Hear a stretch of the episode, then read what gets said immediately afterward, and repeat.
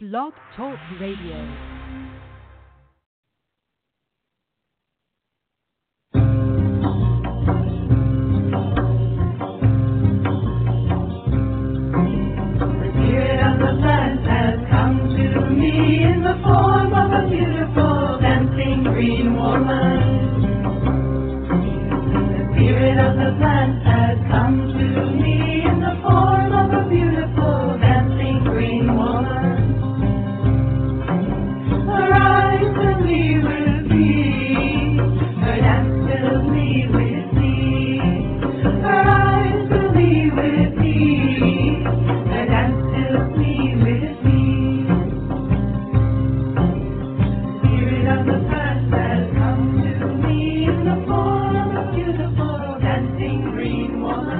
Hello and welcome. We're so glad to have you with us here this evening on Ask Herbal Health Expert Susun Weed, a two hour radio show each Tuesday night.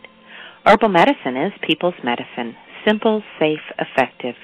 Please bring your curiosity and health questions. Susun will enlighten, surprise, and delight you. I know most of you know Susun Weed already. She's my mom, so I know her. But for those of you who have not yet met Susun, I'd like to share. She is the author of the Wise Woman Herbal series, five wonderful books on women's health and herbal medicine, including Wise Woman Herbal for the Childbearing Year, Breast Cancer Breast Health exclamation point, The Wise Woman Way, Healing Wise, The Wise Woman Herbal, New Menopausal Years, The Wise Woman Way, and Susun's latest book, Down There Sexual and Reproductive Health the Wise Woman Way. In addition to being the editor at Ash Tree Publishing and writing her books, Susun is the director of the Wise Woman Center in Woodstock, New York. The Wise Woman Center is open to the public on appointment only basis.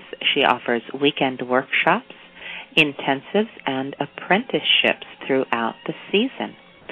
Susun is also available to you online via wisewomanmentor.com. There you can go and view her weekly e-zine. You can subscribe to receive a notification via email each week, or you could join her mentorship program. Susun also offers distance learning correspondence courses and online courses at the Wise Woman University. But you can also just go to her website, susunweed.com, where you will find thousands of pages online with recipes, articles, art features, and so much more.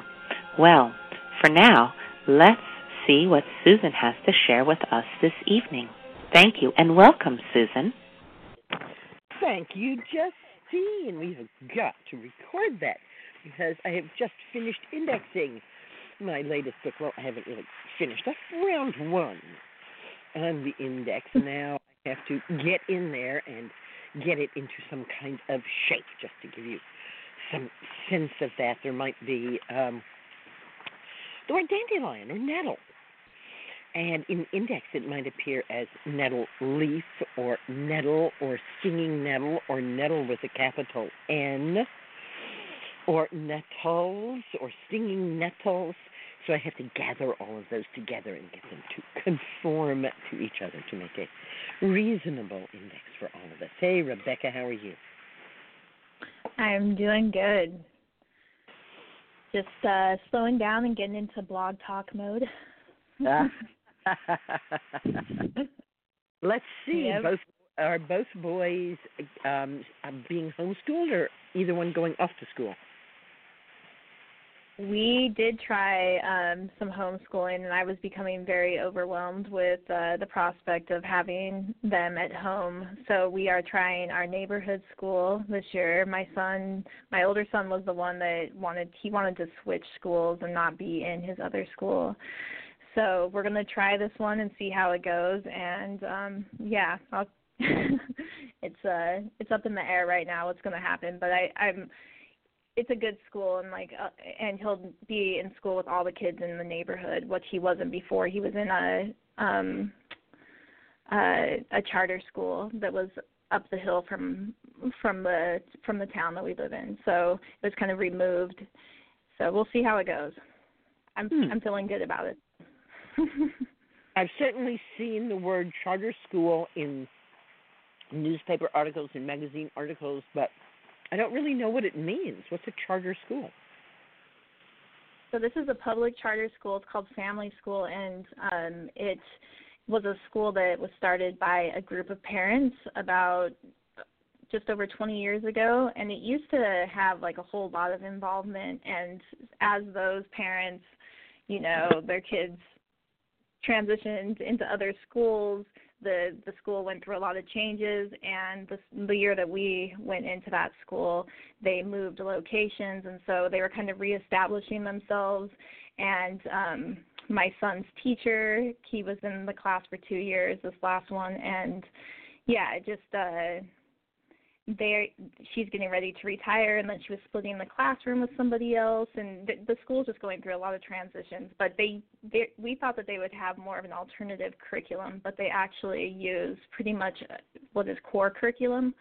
So it wasn't like that much of an alternative school whereas some of the other charter schools around will have a more um alternative curriculum. Like some of them are waldorf based or montessori based but this one um is not. Yes, it's really interesting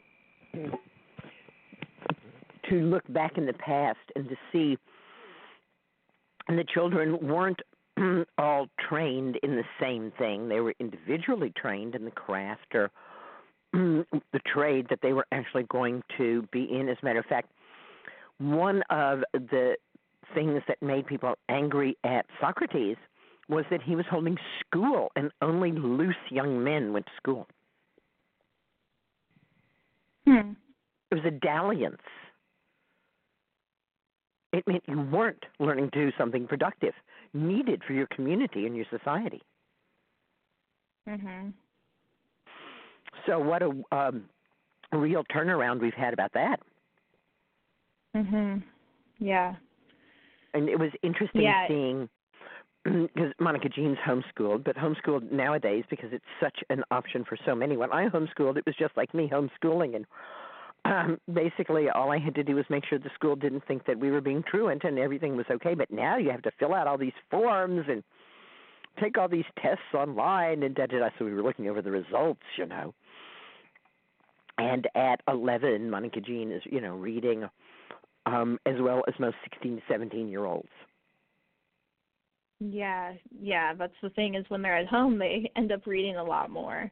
My son Right. loves to read. Right. hmm And uh so does she use a curriculum at all? I was I was curious about that. Nope, No, no Not really. curriculum at all. not Some really. online. Mhm. Yeah, huh. You know, Interesting. I have always believed that human beings want to learn. I believe, in fact, that it's a defining characteristic of humans. Mhm. That unquenchable curiosity what's under here? What's over there? What, what happens if I do this? Mhm. For the whole story of humans on this planet, it's been about our curiosity, hasn't it? Yes.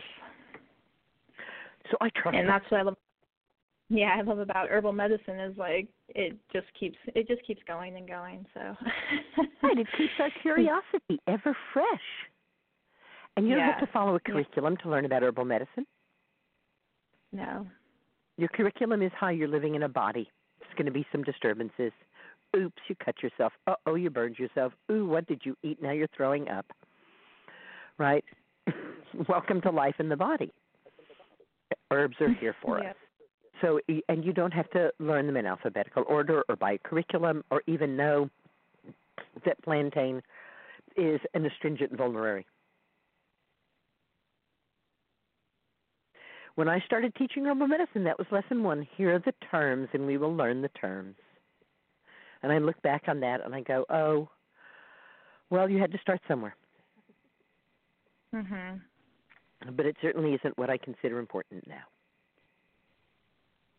Yeah. I just noticed that that's a lot of what is being still taught by a lot of different teachers out there.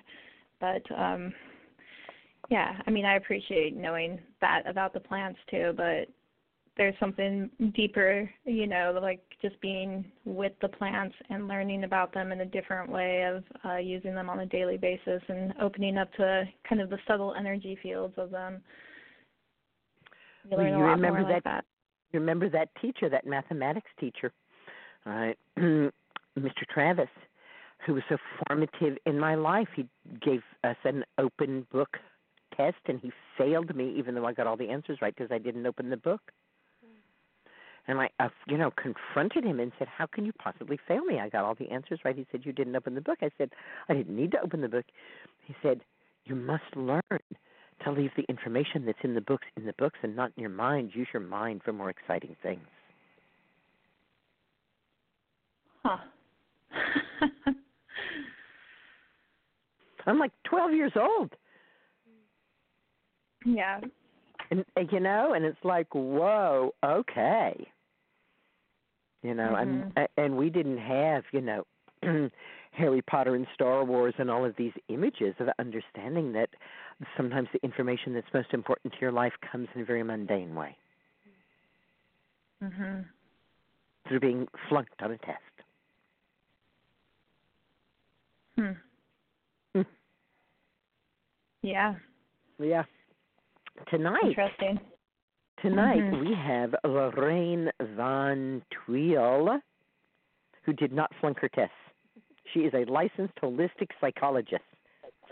She does depth hypnosis work. She is a WomanSpeak circle leader and the award winning author of Amazon Wisdom Keeper, a psychologist memoir of spiritual awakening. Hmm. Stay tuned. Come back at 9 o'clock my time. The Amazon Wisdom Keeper, Loraine Van will be with us, and you'll want to be too. Yeah, so that sounds good, and we have a lot of people on the line still, or with us. So let's you have get a question going. for make sure to press one to speak with her, and we will go to the first caller in the seven one eight area code.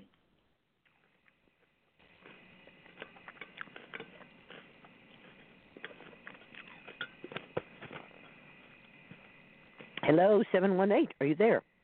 Yeah, hi Susun. Sorry, Hi, I hi. actually didn't real- I didn't realize I was talking to myself. Okay, um, I just came back from an eye doctor appointment, and the eye pressure is a little bit higher than usual, and my eyesight has been diminishing. And I was wondering which, like, you know, vegetables or which herbs would be ones that would be more specific for um, healing and health, you know, for the eyes.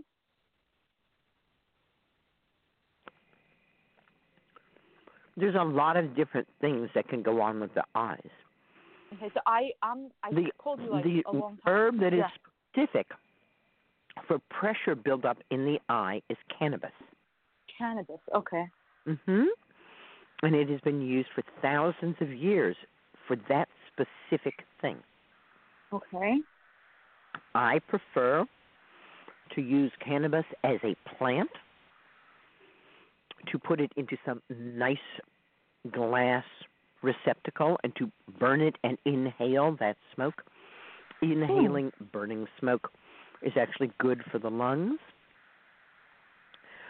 We have been misled into thinking that it was inhaling the burning smoke of tobacco that was bad for the lungs, but there's other things in tobacco that are actually Okay. problematic, not the hot smoke, which is actually quite healing to the lungs, and it specifically opens up the blood vessels in the eyes and lowers the pressure.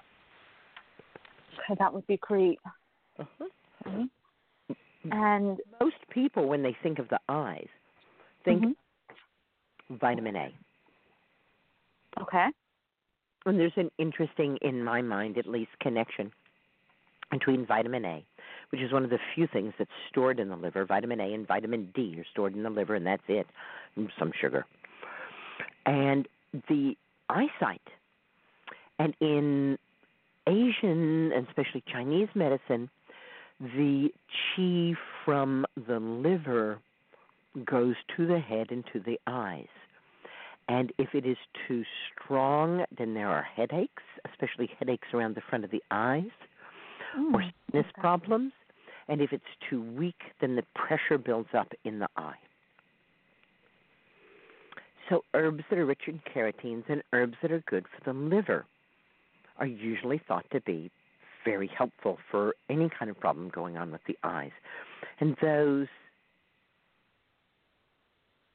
just to be easy about it, Mhm. are small, darkly colored fruits, frozen or well cooked. Okay. Also, herbally, things like that, Schisandra berries, amla berries, elderberries, are also tinctured and used in the same way. I think it's more fun to eat my medicine. Mhm. And what was that first type of berry? I never heard of that before. Amla. Yeah. um, Amla is a berry from India. It's actually Mm-hmm. a kind of, um, I think it's a kind of gooseberry. Mm. It's it's one of the herbs in Triphala, perhaps the most famous of all the Ayurvedic, Ayurvedic remedies. Which it's kind of you know Triphala is kind of like the it's, it's three herbs tri Triphala that are given together, you know, basically as a panacea to help everybody's anything. Oh. And Mhm. amla certainly is one of the nicest of those. Like hibiscus, it's quite sour. You can make an infusion of it. You can make an infusion of amla berry Mhm. but it's pretty sour and I so I usually dilute it back if I'm going to do it that way. Okay. Since it's not available to me fresh, I only use it as a tincture or as an infusion because I can only buy it dried. Mhm. But then uh, the other small berries like blueberries and blackberries and raspberries, uh, you know. Mm. Okay. I definitely couldn't go, you know, a little bit more on my berries right now. Yeah, and cherries, Um, and again, be sure that they're frozen or mm. well cooked. Okay, cherries. Okay, frozen well cooked. And I'm just wondering if this another like I think it's also liver related, but I'm not sure. I have like lately a lot of gas, um, and very um unusual, like downward and outward pressure through the anus. Like I'm having bowel movements, but I, I, I can't even like that's pretty much the symptoms that I feel, and I'm just wondering, is that also a liver, um, like, you know, meaning like, you know, that the liver is weak, or? The liver hmm produces bile, but because the liver can't store things, it has a it has a gallbladder where it stores the bile. Uh huh. The liver also produces some enzymes which can go into the blood and help digest the food. Bile is a surfactant. It breaks fat into small pieces, just like your dish soap does if you're hmm washing greasy plates, and Okay. helps those to be digested and digestible. The formation of gas in the intestines can have something to do with that, but it's Mhm. usually more the presence of some kind of indigestible fiber. And indigestible fiber is very healthy, but indigestible fiber also causes certain bacteria in the gut to have parties. hmm And they burp a lot when they have parties, and that's what you call gas.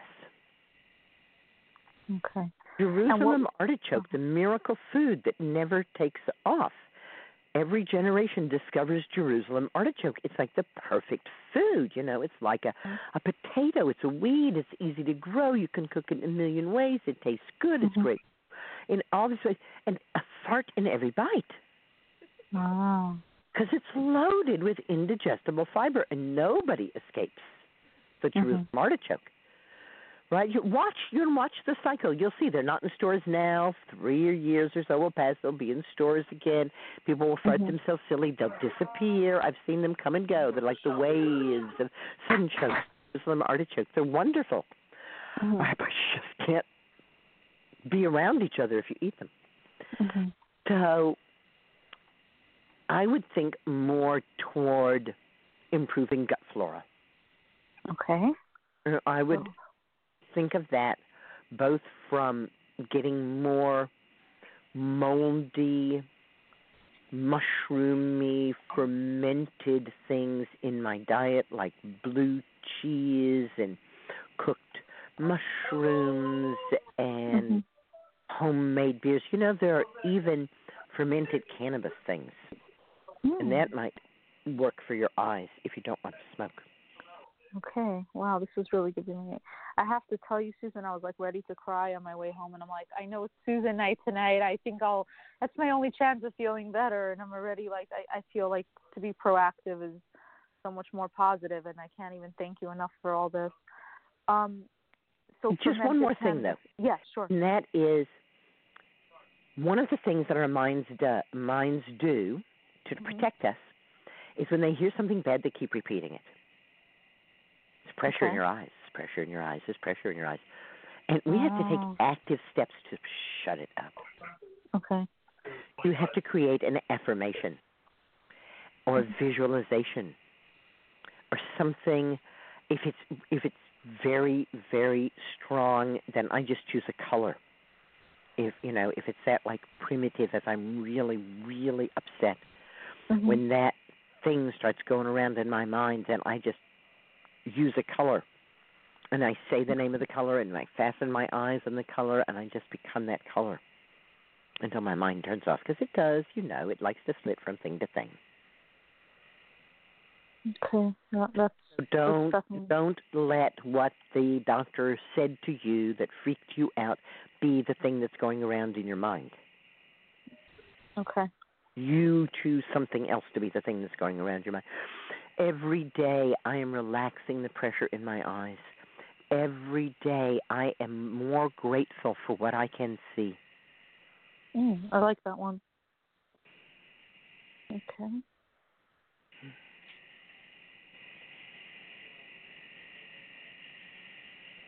Thank you.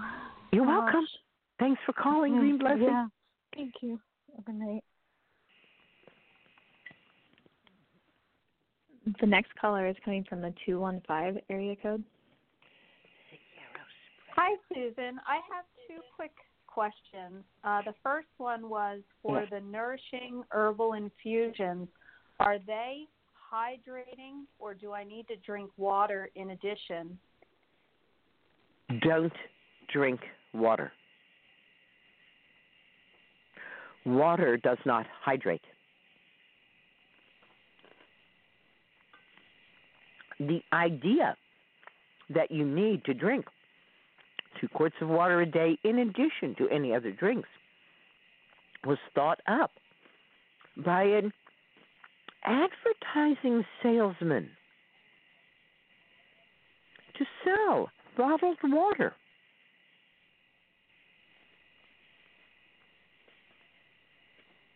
Okay, so the nourishing herbal infusions are hydrating in themselves. Nourishing herbal infusion is far more hydrating than water will ever be. I don't drink water. I take Awesome. water away from my apprentices. I suggest to people that they stop drinking water. I've even said at times that people are addicted to drinking water. Your ancestors certainly did not drink water. Okay. A quart of nourishing herbal infusion, unless you live in a very extreme environment, is plenty of fluid for your body during the day. If you want to add to that one fun drink, like you want a cup of green tea, you want to have a cup of rooibos or um, a cup of hot chocolate, certainly. Um, don't be strict with yourself. Other than that, you get plenty of fluid from the food that you eat and actually from the atmosphere. That's awesome. All and right. then um and then I um wanted to know for bitter herbs, can that cause um an increase in a desire to eat and weight gain? I have a friend that started on some herbs and is doing bitter herbs and that's what she told me.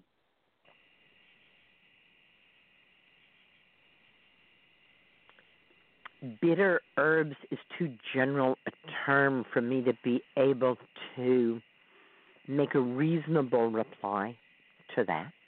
Perhaps your friend could call me with the formula of what she's taking and let me know what the herbs are, and then I could talk to her about that. I don't know what some of them are, but she did mention one specifically. She said ashwagandha, which I was surprised. Ashwagandha is actually known as the sleepy herb. It's the root of a plant in the tomato family. and it, it, you know, is pretty good at helping people calm down and rest. Usually, what causes weight gain is um, eating. Yeah. And okay, so I need to tell her to call in because she said some of the bitter herbs that she was to be taking were causing her to get a ferocious appetite. And as a result, she was gaining weight.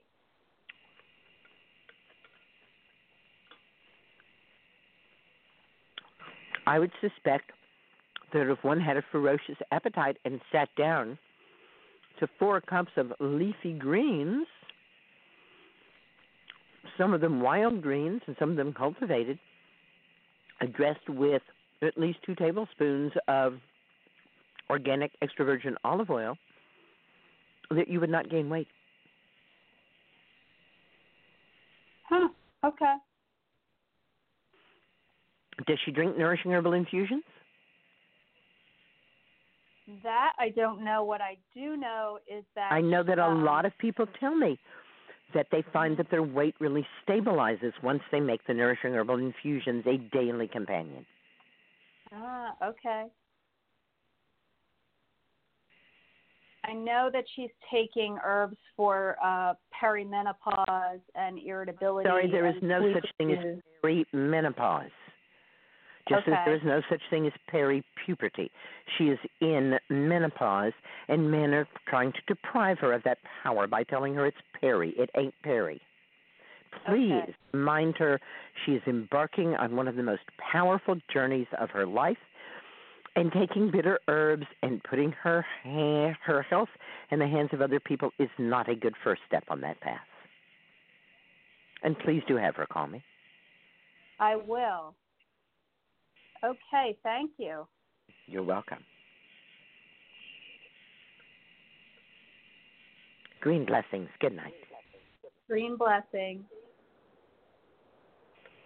The next caller is coming from the 202 area code.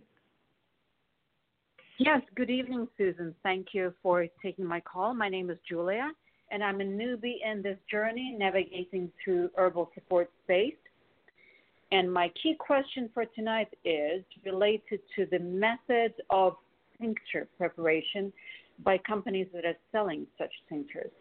Now, even if I find a pure alcohol tincture, God forbid, no glycerin added, the label reads extraction. Now, here's the question Does it mean that the leaves were pressed to expel the juice and then the alcohol was added? Or does it mean that the leaves were duly soaked for six weeks in alcohol? What is your general recommendation on places to buy properly made, high quality tinctures? Thank you. You're welcome. My preference is that you make your own tinctures from the plants right outside your door. It's really easy and fun to do. Barring that, or that you need something right away, Catskill Mountain Herbals makes tinctures hmm. from fresh plant material in 100 proof vodka, letting them sit for six weeks or more. I know White Feather, who does the work for decades now, and she is one of the most conscientious and loving people that I have ever had the grace to meet. And that's Catskill Mountain Herbals.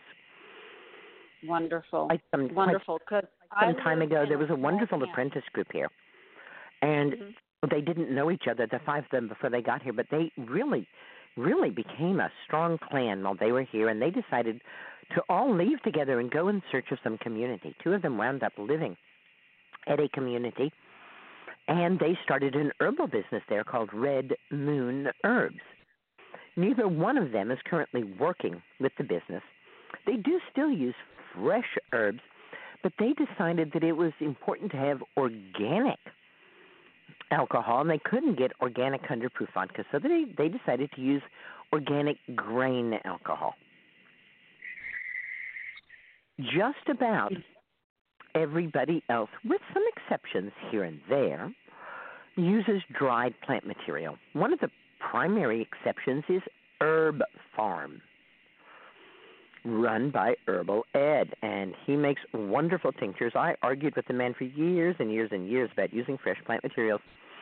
And he kept saying, well, you can't get the ratio of water to plant material right if you just use the fresh plant.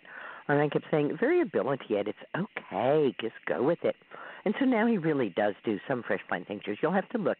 Herb Pharm, P H A R M, is his brand. It's in most major stores that are selling things. The major stores, of course, to avoid are like the big, big stores, and none of their herbal products are worth while at all. And then in between are even reputable companies who are using dried herbs, often powdered, which they pour high proof alcohol, often called grain alcohol, through. Uh, one or two passes. They're not allowed to sit together because they want to pull a specific set of uh, alkaloids. I'm using vodka and letting it sit for a long time because I want things other than the poisonous parts of the plant. Susun, thank you so much. I was writing down as you were talking, and Catskill Mountain herbs would be on my list to go now. Yes, Catskill And, uh, Mountain Herbals. Herbals, herbals. Thank you. The Mountain Herbals. And- All right. Green blessings. Good night. hmm So, um, yeah, growing plants by myself is a little bit challenging because I live in a small town. So that would be out of question. But buying some. Well, you know what? What a I what I can tell you is that if you take a vacation in the country for a weekend in the Mhm. spring and a weekend in the summer and a weekend in the fall, Mhm. that in those six days you will be able to make about seventy five percent of all the remedies you'll ever need. Amazing. That's a good approach. Thank you. Green blessings. Bye bye. Bye bye. Good night. No fucking excuses. I love it. The next caller is coming from the 919 area code.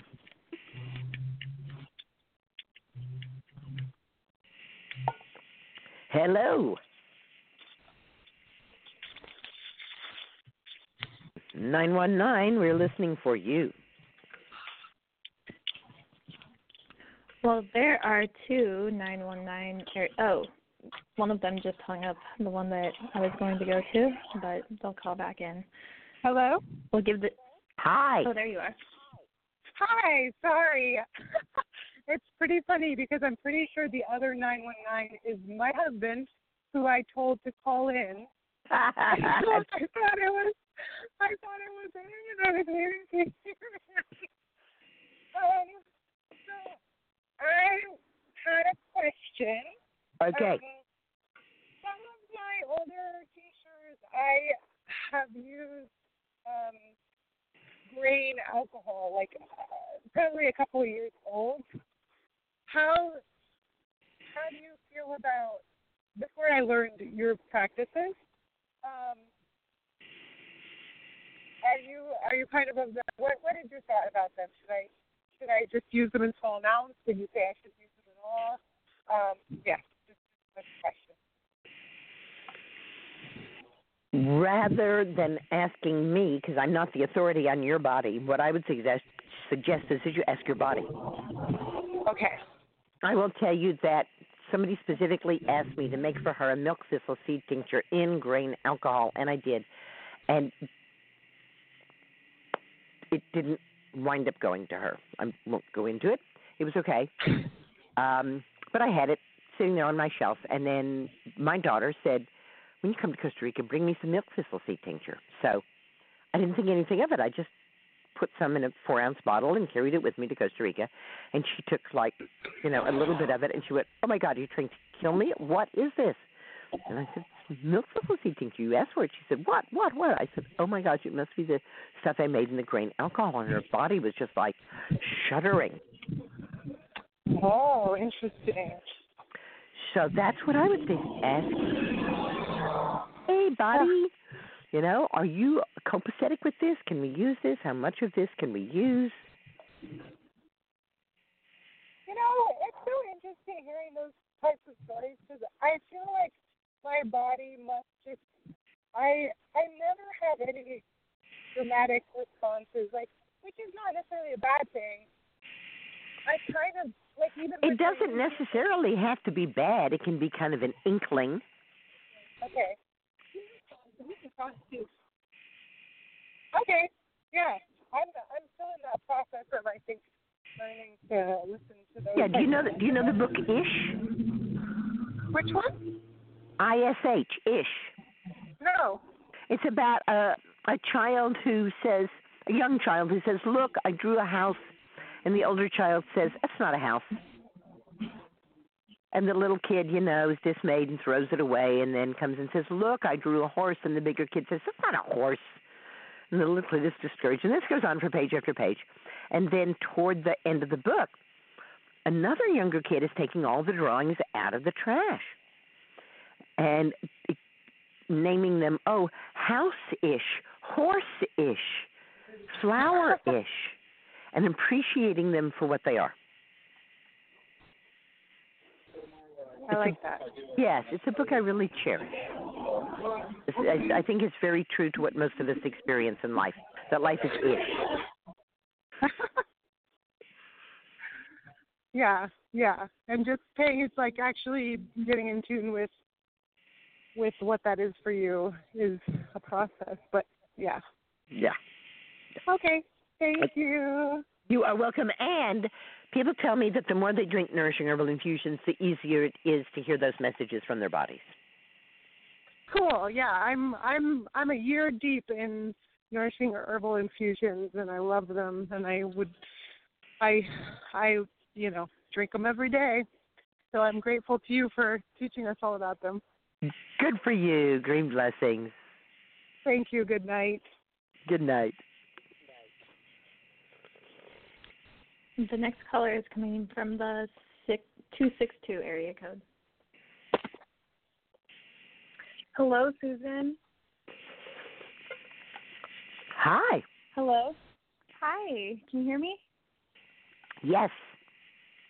Great. Um, I thank you so much for taking my call. Um, I have a I'm dealing with a pretty serious um, health condition, and I listen to your show all the time. Um, and I've been waiting for the right moment to call. um, so I'm drinking nourishing herbal infusions. I have been for almost three years now. I study with uh, Linda Conroy up here in Wisconsin. Um, she's been so so so helpful. Um, but what's been going on is I've been having violent vomiting episodes since June, about three or four a month, and they're picking up in frequency. Um, sometimes it's accommodate it's um, accompanied by diarrhea, and I after a three day stint a few months ago, I went to prompt care because I was just so freaked out. Um, and they have done a fecal test, a blood test, um, par- you know, checked for parasites, checked for infection. There was no infection, um, no parasites. Everything came back negative and normal. And they get they sent me to have an ultrasound done on my um, gallbladder. Um, gallbladder it, disease does run in my family, and I went and had the ultrasound done, and they said everything looks perfect.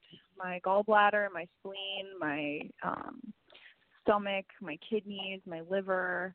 They said everything looks great, and um, then they scheduled me with a GI specialist in two months. However, um, you know, I have a lot of ex- lot of experience dealing with the the medical um western medical stuff and a lot of times I've been burnt by it. Um however, this does feel like it's something that is a little out of hand. Um and my question for you is about um specifically this I was I was researching these uh cyclical vomiting type syndromes and there's one that I found called cannabinoid um, disorder, um, or something like that. I'm not sure if I'm saying it right, but basically, it's talking about how people who are chronic long-term users of marijuana um, start having reactions very similar to what um, I've been experiencing. And I'm just wondering what your sense would be about that or um, how I could move forward working with the steps, um, you know, remaining grounded in my own body and making my own decisions. Um, yes. What hasn't worked?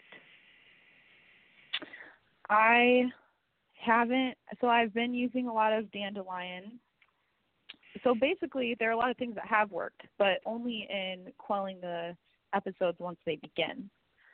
Um, and I've used chamomile and peppermint tea um, at Linda's suggestion once I start feeling Mm. the pain in my stomach As far come as I'm on. concerned, as far as I'm concerned, all of these herbs are in the wrong direction.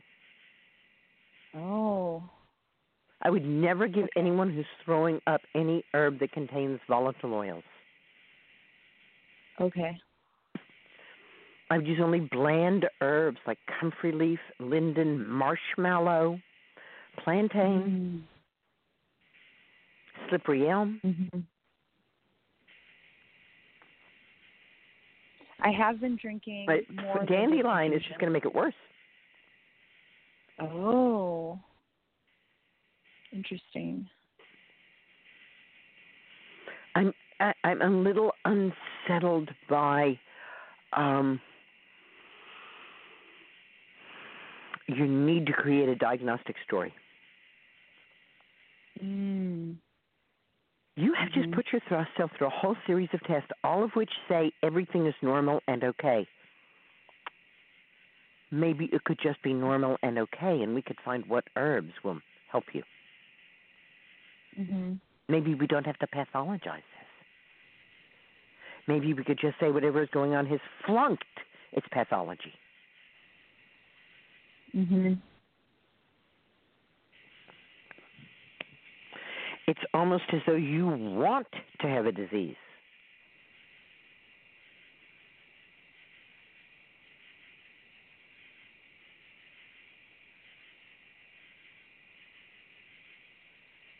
I am having a lot of fear and the fear of um every time I eat now it's starting to it's starting I'm I'm just lightly aware of like, oh, I wonder if this is gonna make me sick. And two days yesterday I And what affirmation do you use when you hear yourself thinking that? that I'm gonna be sick. That you're going to be sick. Yes. Your body believes every word you think. Yeah. Again, for whatever reason, you seem to have a desire to pathologize this.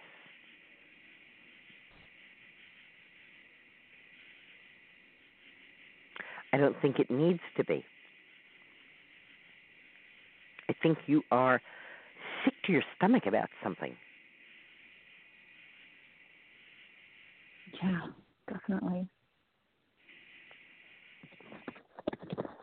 And what I would suggest, besides the soothing, nourishing herbs, is to start every day by getting up, standing on your feet, really feeling yourself standing firm, clenching your fists under your chin, and then bending forward from the waist as you extend your fingers as far as you can and go blah with your tongue sticking out.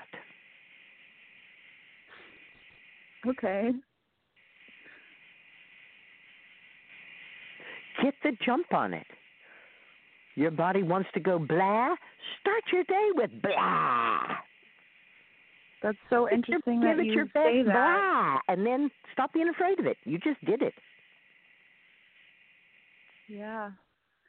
I uh that's that's interesting that you'd say that in the morning because um since this has been going on, I've been having a hard time waking up in the morning and feeling really sluggish and depressed.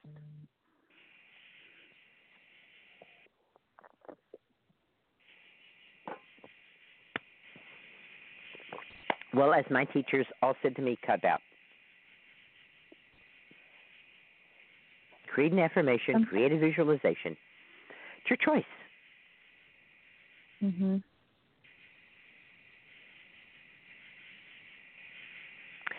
Change your mind, change your body posture, change the story you are telling yourself. And work with those nice soothing herbs. I'm especially enjoying marshmallow these days. It was one of Dr. Christopher's favorites.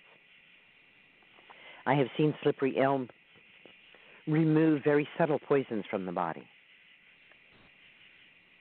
Mm. Okay. Okay. You don't think it could have anything to do with uh you haven't heard of reactions to marijuana How much in that cannabis? way? How much cannabis are you eating? Too much. I well, then cut it much. out. You don't need me to tell you that. Yeah. Stop eating it altogether. Yeah. It's really bad for your health to eat it. Oh no, I haven't been eating it, just smoking it. Well, if you think you're smoking too much, smoke less. Yeah. Right? Definitely. Yes. Okay. Make it a ritual. You can't have that first puff until the sun is over the yard arm or whatever you decide to do. Many people do mm-hmm. a sunset bowl. Make it something special. Give it a special place in your life. It will reward you. Okay. All right? Thank you. Green blessings. Good night. Green blessings. Good night.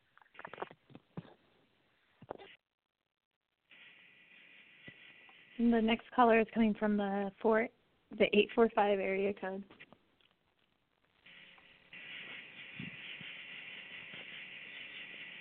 Hello there, 845.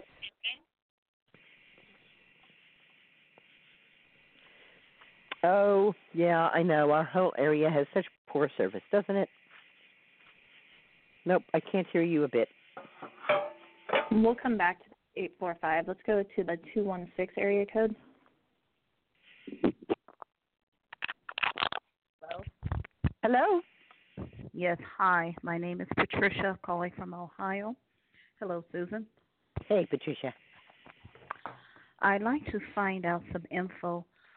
Uh, first, regarding frankincense to be used. Uh, I'm trying to figure out what would be most effective for stage zero to one uh, breast cancer uh, in one breast. Um, which one will be most effective? Be it the oil and that's the herb powder, along with uh, ingesting turmeric, or by itself or together. I don't think either of them will have any effect. Okay, why Wasting you your time that? and your money. Okay. I find Hmm. turmeric virtually useless for most Americans. Certainly for the vast majority of white people, turmeric just does not work. And it doesn't generally work against breast cancer anyhow. Do you have my book, Breast Cancer Question Mark Breast Health Exclamation Point, The Wise Woman Way? No. That would be a good starting place. I also have a course at Wise Woman School. I think it's wisewomenschool.com. And it's called A Cancer Diagnosis Help Yourself the Wise Woman Way. And I go, first of all, into um, how to um, help yourself when you're really afraid and to, um, you know, really start to be able to see a little more clearly. Have you gotten a second opinion? Yes. Uh, and uh, then they're saying, uh, even though they're uh, have a they believe in some nutrition, but still supposedly now because uh, the cancer is a fast growing one. When I uh, when I say a second opinion, your pathology has it been read by a second person? yes, that's what I'm saying. Okay. Uh, and uh, they're saying a total mastectomy of the breast that had the cancer, and then start taking that um, what do you call those um, Tamoxifen. pills? To, Tamoxifen. yeah, that's that's one of them Mhm. to save the other. Mhm. And it's like, and I have, uh, so I have not said anything uh, for both of it because Mhm. I'm not agreeable with the mastectomy, uh, total mastectomy. And uh, I've had uh, a partial, um, partial the lumpectomy, and uh, So the can the cancer has been removed. You had a lumpectomy. suppo- well, yes, that was what last year. Now, earlier this year, from that latest um, mammogram, they're saying that it was still there. So either she now it's at a small stage, like, and I describe it like salt granules. So it can't even be seen with the naked eye. So it's just you know a big guess. Uh, I went Okay, to now I'm opinion with a second to understand a little more what you're talking about. I thought that you had just gotten the diagnosis, but the original No. diagnosis was over a year ago.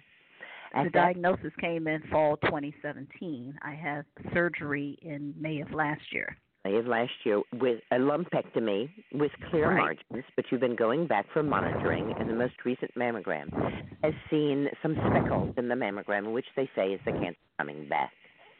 Mm-hmm. And you're looking for what to do right to- to uh, to make sure that this breath. cancer does not come back. And during the past year, you've been doing what things to prevent metastasis or recurrence? Uh, uh, I've been really increasing my nutrition, uh, more green vegetables, uh, well, all the vegetables, raw as much as I can tolerate. That's why you. That's Uh, why you have a recurrence right there. You're starving yourself to death. No raw.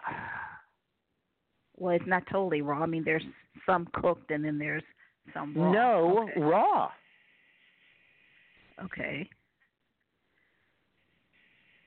You no living thing on this planet eats raw food except for a few very misguided human beings because there is no nutrition of any kind available in raw foods or in juices. Okay. You are not upping your nutrition. You have been downing your nutrition. You have been starving yourself and starving your immune system. What kind of mushrooms are you taking? Uh, I've been eating the button mushrooms. Um, Uh, that's a good idea, but you need some medicinal mushrooms as far as I'm concerned. As far as I'm Uh-huh. concerned, anytime anybody has a cancer diagnosis, even before they decide what they're going to do, what they're going to do is get some medicinal mushrooms. There's two really good companies. One called Real Mushrooms, and they make something called Five Defenders, which is five anti-cancer mushrooms. And the other one is Fungi Perfecti, and they make Host Defense, and they make a community mushroom, which is about 20 different mushrooms and myceliums. With medicinal mushrooms, we know that they work really synergistically. And the more of them you get, the more often you take them, and the higher doses you take, the less recurrence and the less metastasis you're going to experience. Okay. It's a really All right. easy way to really give yourself a step up. Turmeric and frankincense, nah, not going to do it. So, medicinal mushrooms. Are you actually going to try to get rid of this little sprinkling of cancer with herbs? That online course, and there's no tests. You don't have to send anything in. It's videos. You watch them, and you decide what to do and when to do it. Um, but I do go into the major herbs that are directly used instead of chemotherapy. And I also go into some things like mistletoe, a mistletoe therapy which is used in conjunction with chemotherapy or radiation. And it's used very widely in Holland, in Israel, and Germany, where it originated. So I'm not an either or person. I think that um there are a lot of things we can do to help ourselves and I also think that modern medicine has a lot to offer us too. So your book, uh now is it available I guess only through what, Amazon? You can certainly get it through Amazon. You can also get it at wisewomanbookshop.com. Mm-hmm. Okay. Well, as I said, um, in my search, you know, for information and re- resources and modalities to work, and also I've been using the energy healing, um, the emotion and body code. Uh, Wonderful. Finding finding practitioners on online, meaning through Facebook, uh, students when they're at the student level, so they can get practice and I can get. Uh, but it has, but that was been a while ago. And uh, it's just, and then with my work, uh, it's always been so very little and sporadic, so I haven't had the monies to invest in you know what I would want to do. You know, getting colonics. Uh, well, I mean, I should say. A, no! Why would you hurt yourself that way? Well, not even a coffee in done to make yourself be so mean. Okay. What on earth do you think a colonic is going to do besides totally disrupt your gut flora and really crash your nutrition? Now that you've half crashed it, now you're going to totally crash it by sticking a tube up your butt and burn out your gut so that nothing can happen, no good thing can get digested. That's what you want?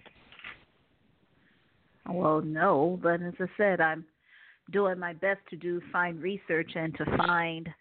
Well, what honest, research have you found on colonics? Nothing scientific. If you've read so anything what about else? the human biome, you know that squirting water up your butt is the wrong way round. So, what are a couple of suggestions other than eating cooked veggies um, and other mistletoe? Cooked, I mean cooked at least an hour. I don't mean warm raw. I mean cooked or frozen. Frozen So, is just so fine. eating broccoli, eating broccoli and cauliflower and cooked for an hour, uh, not raw.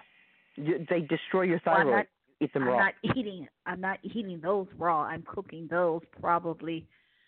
Then when they start boiling, uh, the water starts boiling about three or four minutes. Warm so, uh, raw, destroying your thyroid.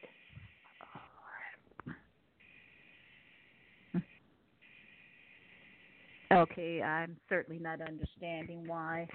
Okay, let me let me back up one step with you, and let's see if we can uh, we can set out a big picture. There are three ways to approach healing. The scientific approach, which measures and fixes. You've pretty much had it with the scientific approach. You went to it, you got measured, you got fixed. Now you're getting measured, and you don't like what you're hearing, and you don't like the fix that they're saying. The heroic approach, in which you are to blame and you are a bag of toxins and we've got to clean you out. And we're going to clean you out by depriving you of meat and depriving you of milk and depriving you of grain and doing colonics and enemas and making you fearful and basically telling you you have to detoxify because blame and shame and guilt and balance and detoxification are the names of the games in the heroic tradition, which hates the human body. That's what you have fallen into. You have fallen into the pit of the heroic tradition. I represent the wise woman tradition. The wise woman tradition nourishes the whole individual with great love for who we are and where we are right now, using wonderful, nourishing, adaptogenic herbs simple ceremony and helping people to rewrite the stories that they tell themselves. You aren't being punished for doing anything wrong because you have cancer.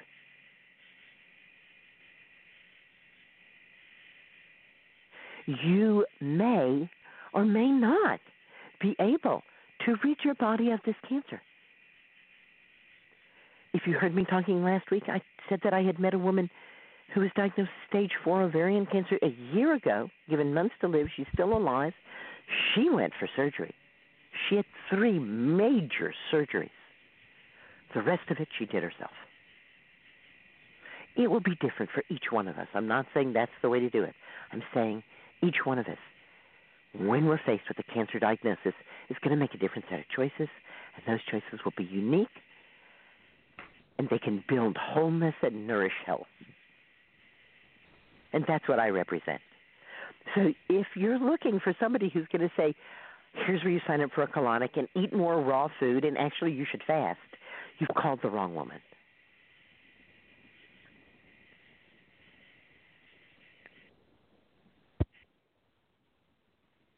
All right. Okay?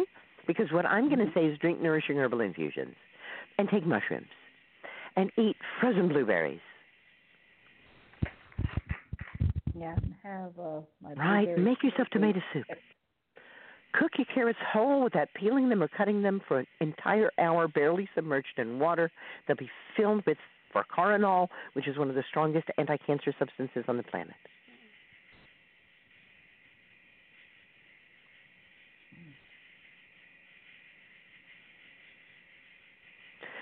That and lots more stuff is in my book and in my course. Mm, I see. Uh, so how long is the course? You can watch every video uh, probably within a couple of hours. Or you can just watch some of them and be done in five minutes. Or you can go back again and again and watch them whenever you want to. And you don't have to do anything. There's no tests or lessons. It's for you.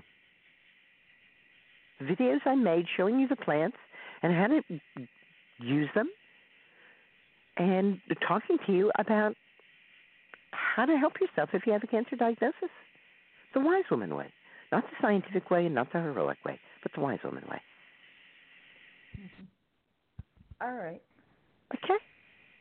All right. Thank you. okay. Thanks for calling. Call again. Green blessings. Good night. The next caller is coming from the 610 area code.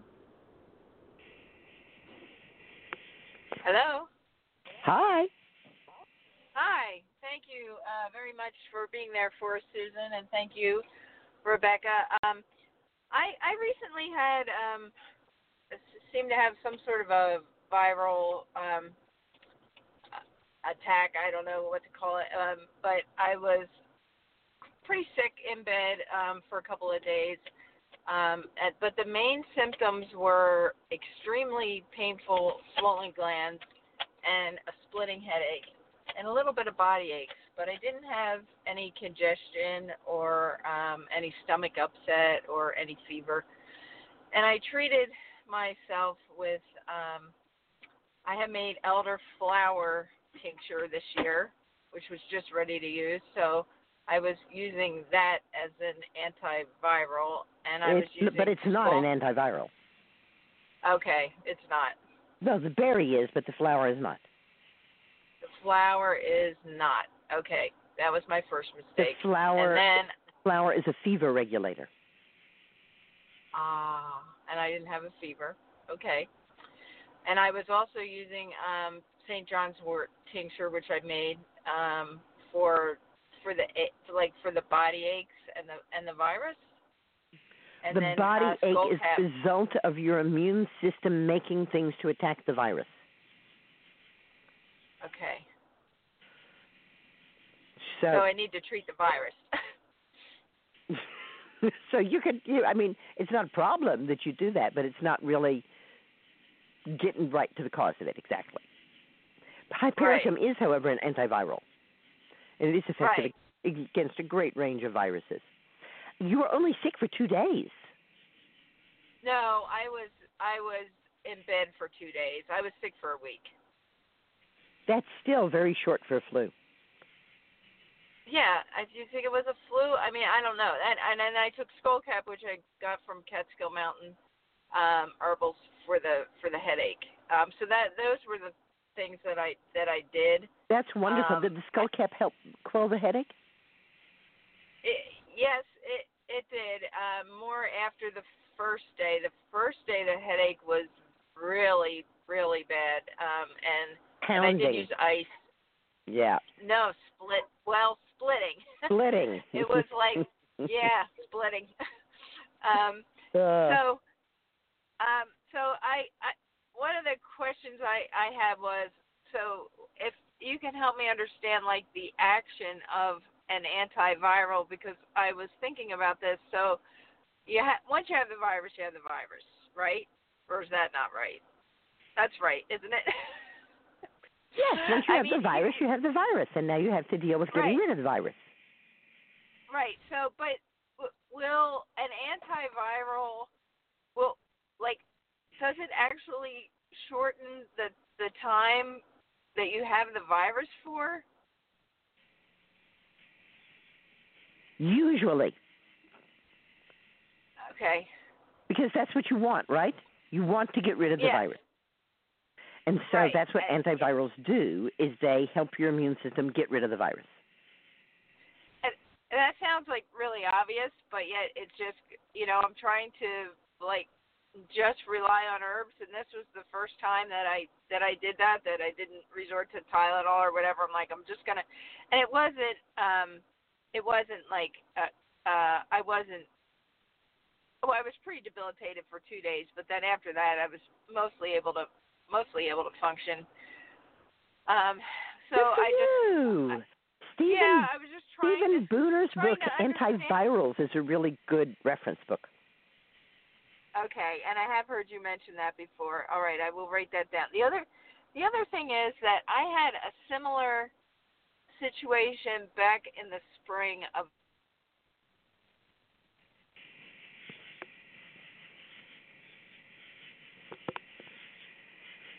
Let's see, did you lose me or did we lose her?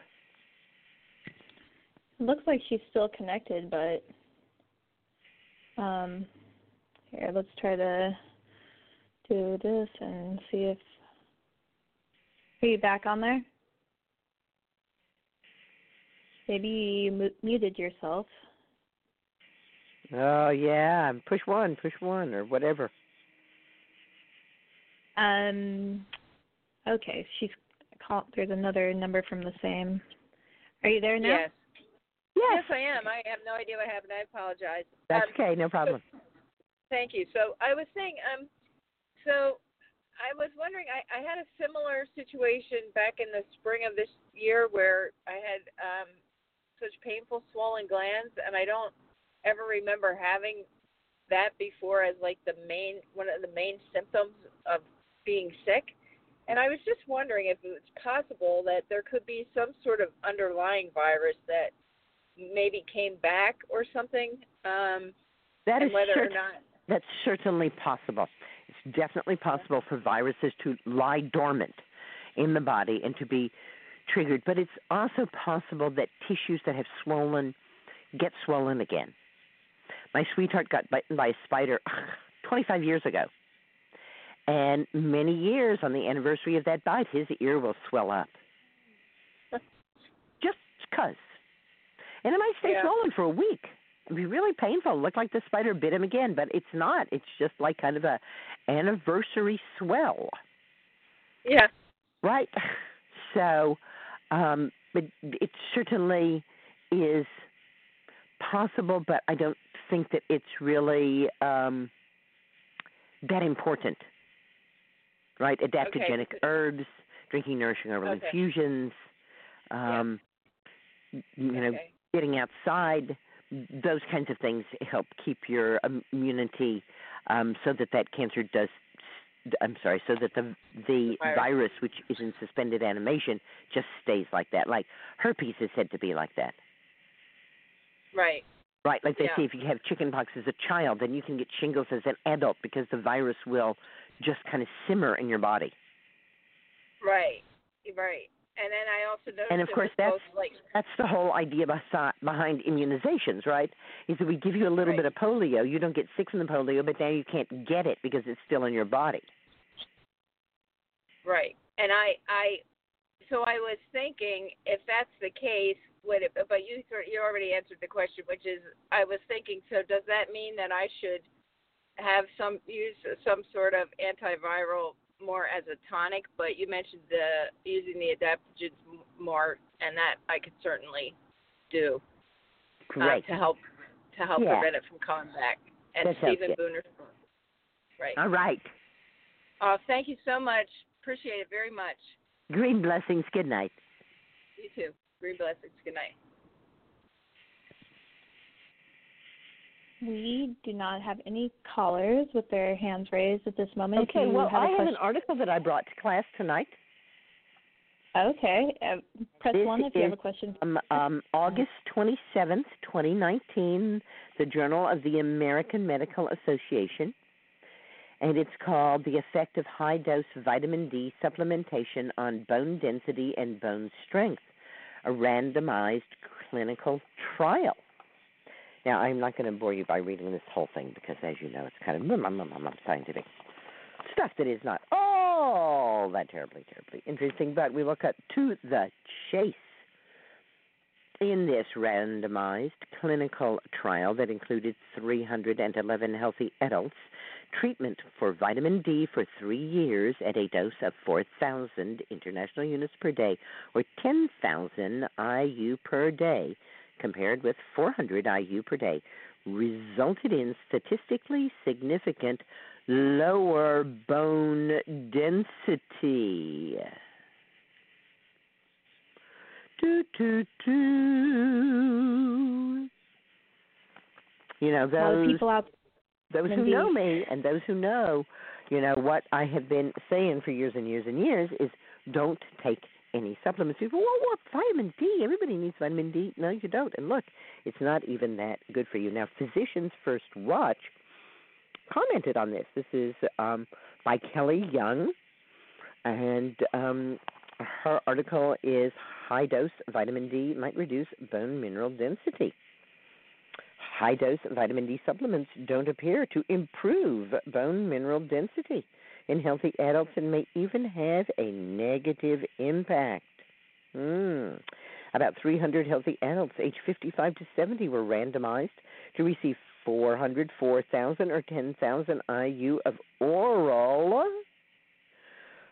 cholecalciferol daily for three years. The higher the dose, the greater the bone density loss. and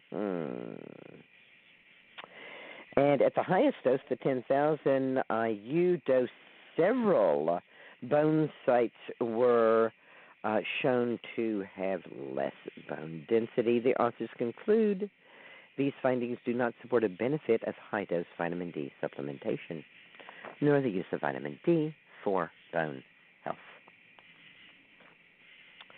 Get out in the sun, use hypericum oil instead of sunscreen, and let the real vitamin D, which is not oh my goodness, you see, I love it when they when they talk real, right? They didn't try to tell you that they were taking vitamin D because they weren't. They took cholecalciferol, yes, which is just one factor of vitamin D, and it's not even real. Because I tell you, one of the things that, like, if I've been listening, that my teachers have been really doing their best to pour into my ear year after year is it's not the goal. It's the wanting the goal. It's not the product, it's the process. And I have come to believe that more and more about vitamins, which are process oriented enzymes. That it's not the product, it's not the vitamin D. So you can't just take this product and think it's going to have an effect, a beneficial effect on you. It's the process. It's that complicated process, and it is. Look it up. It's a woo process. You go out and you sit in the sun, and the sunlight falls on your skin. It's about the closest you are going to get to photosynthesis. And that hmm. sunlight falling on your skin actually causes a hormone to be made, and that hormone goes to your liver. And the liver says, Oh, this is a very interesting hormone. I like it. We can turn it into vitamin D. Kidneys, would you do a little tweak here, and that will help me? And it sends that down to the kidneys, and the kidneys do a tweak, and that has to come back to the liver, where finally it's vitamin D, and it gets stored. And it's not cholecalciferol. It's actual vitamin D, but it's probably not the vitamin D at all. It's probably that whole process that really does it. What do you think about that? I think that there are so many good foods that contain vitamin D and that you can help you in it too. And um, yeah, and I love spending time in the the sun. So I don't see Well, what the need. What for. foods? What foods contain vitamin D? Can't you get vitamin D when you put your mushrooms in the sun Yeah. by uh, Don't contain cooking them and and also you can like take salmon. mushrooms, dried mushrooms, put them in the sun, and they will make vitamin D, and that vitamin D will be in them even after you cook them. Mhm. And salmon, vitamin D. I don't think And there's any other- vitamin D in salmon. I could be wrong. Okay. And uh, what about egg eggs, egg yolk? I don't think it's in egg yolk. It's a blood vitamin, and it can be stored in the liver. There's vitamin D in cod liver oil. So pretty much you have to get it from the sun. Even your mushrooms have to get it from the sun. Pretty much. Cod you have to oil. get it from the sun. Yes, even the mushrooms are getting it from the sun, exactly. Mhm. So liver, you could eat liver, and you could probably get vitamin D from eating liver, just like taking cod liver oil. But there's there are actually very very few foods that contain vitamin D. There, I think there's supposed to be a trace amount of vitamin D in nettle, but again, I wouldn't count on it. Get some sun. Get some Yeah, sun. They say that from your fingertips to your elbows and your face, if you expose it 20 minutes at the brightest hours between 11 and 2, between spring equinox and fall equinox, and we ain't there yet. Got three more weeks. At those 20 minutes, you can make about 20,000 international units of vitamin D, which can be stored in the liver for up to a year and a half. So yes, it's plenty to get you through the winter, right? Yeah, and a good reason to get outside and enjoy yourself in the reason to garden, Outside, water, right? or yeah. Time we did have and- a a couple people queue up with questions. If you wanna, do you wanna trans Sure. do some questions? Yeah. Okay. The next caller is coming from the nine one seven area code.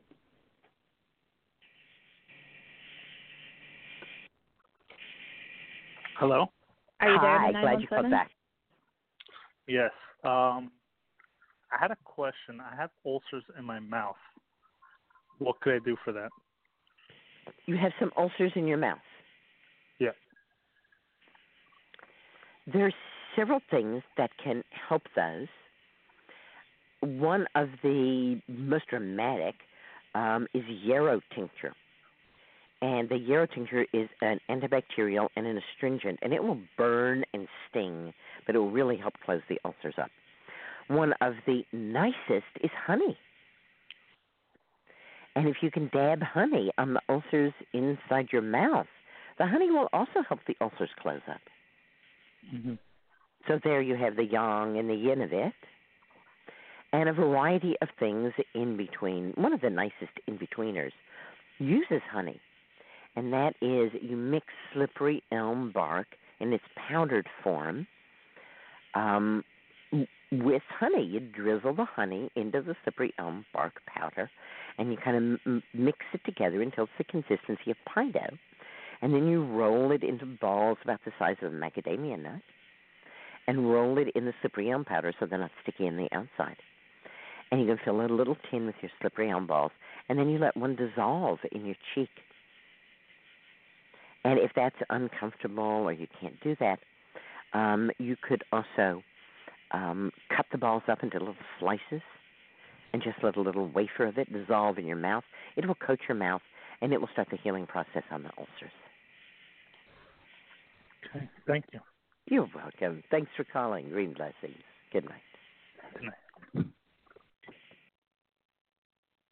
The next caller is coming from the 713 area code. Hello, how are you? I'm doing well. Good. Um, so I'm calling because I have been dealing with um, bacterial vaginitis for probably about four years, and I have tried every herbal home remedy I could try. I've used um, remedies suggested in the Down There book.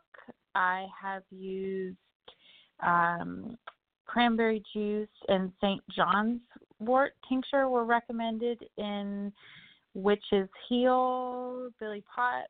Um, I've tried a variety of things over the past four years, and it's just not. That book never got anywhere. What bad suggestions? Uh, well, but I have tried the Euro. I've tried gar- garlic at one point. Uh-huh, I've tried and uh, yogurt. Bark sitz bath. Um, I have. It is being very um stubborn to uh you know, I've taken herbs for weeks at a time and it seems almost cyclical like around my Oh, well, I was going um, to ask you if it's cyclical and if you have a consistent partner, and if it's possible that it's being passed back and forth. So I um have had a consistent partner. We use condoms, um, and it you know I wasn't with them when it started, um, but I went to the gynecologist and they gave me a prescription for clindamycin. Um, it's one capsule by mouth twice a day for seven days. So I'm at the point where I'm willing to give the antibiotic antibiotics a try because it's been four years and I have given herbs a fair try. But I figured I would get your input on clindamycin or clindamycin and um, also how to protect yourself uh, and restore yourself with the use of antibiotics.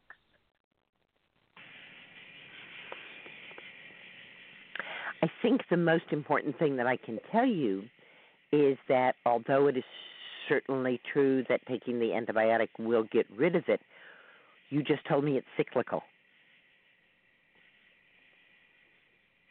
Well, I mean, it does.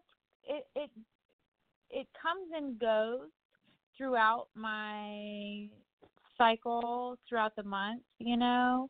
But it's gotten to the point where there are no I'm magic bullets. That's all I'm saying is, yeah, the yeah, the antibiotic will get rid of it for a while,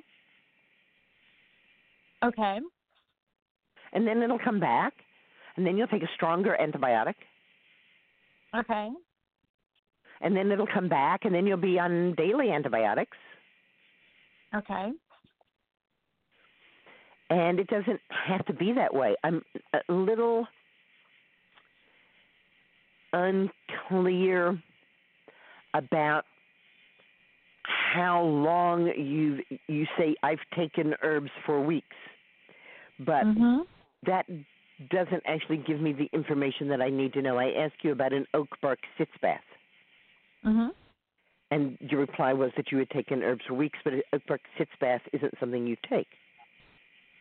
It's Well, I have used it as a sitz bath, but um as far as taking herbs, I've done echinacea. I'm, ask, I'm asking about the oak bark sitz bath, and you used it how many times?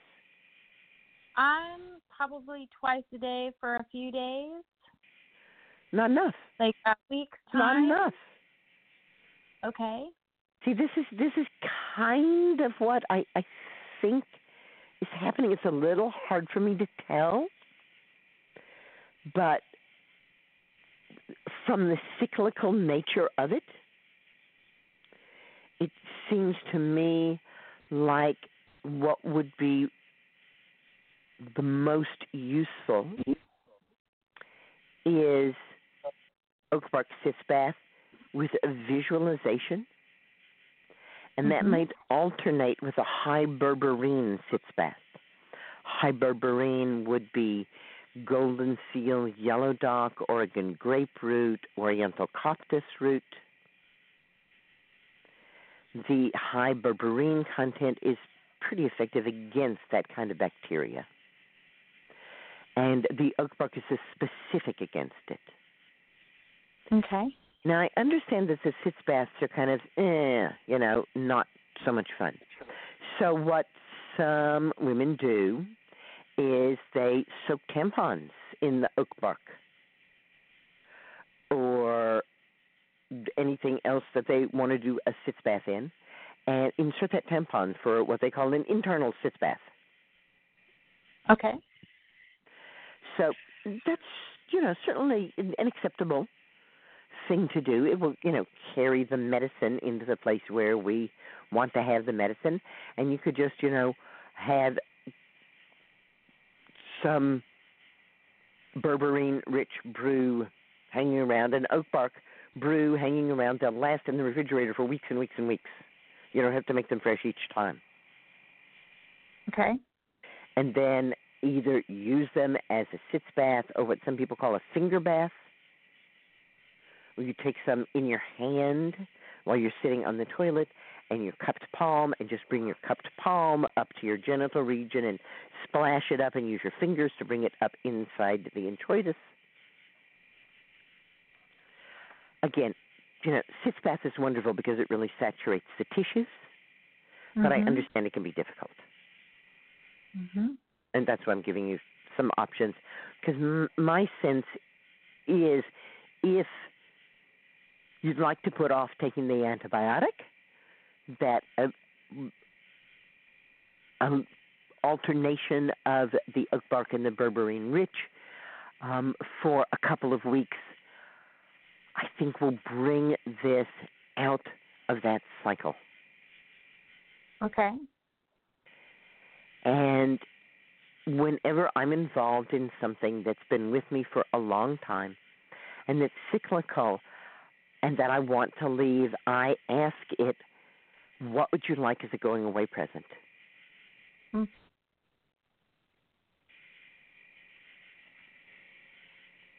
Okay.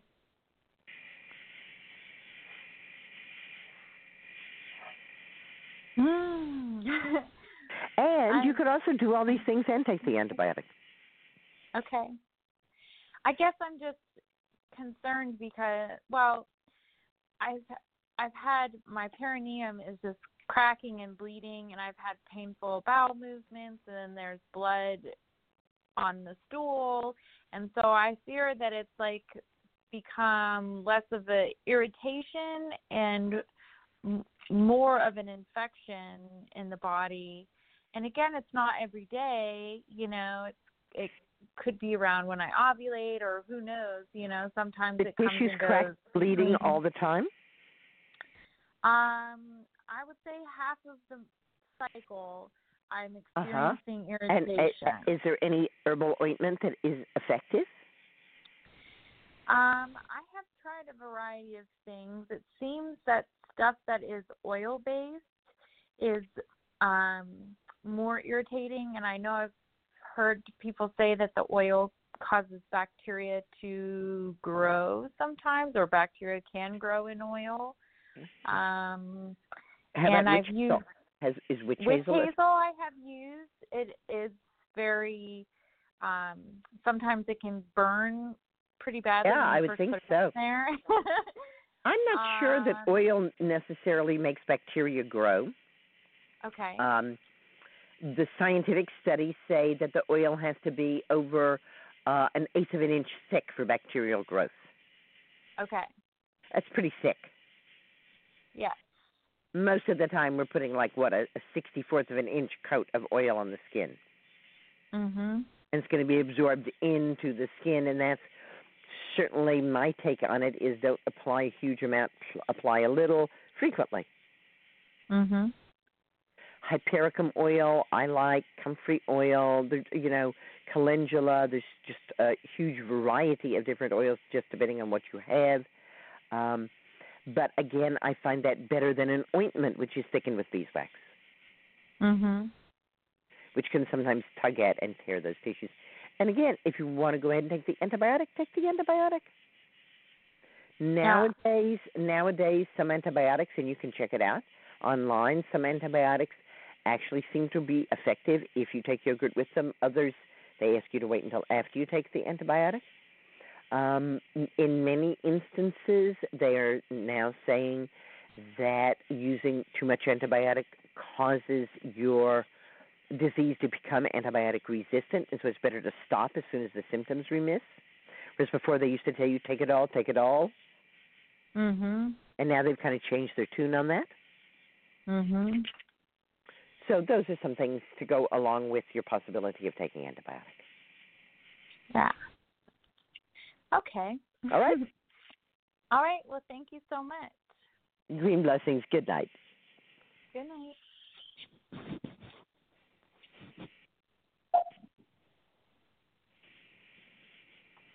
Well, it looks like it's time for me to introduce our guest.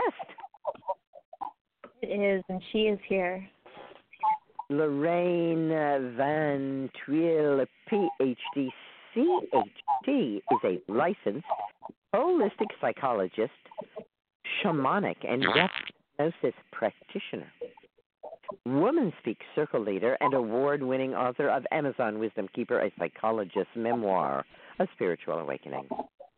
Loraine believes that, that the most effective way to nature our spiritually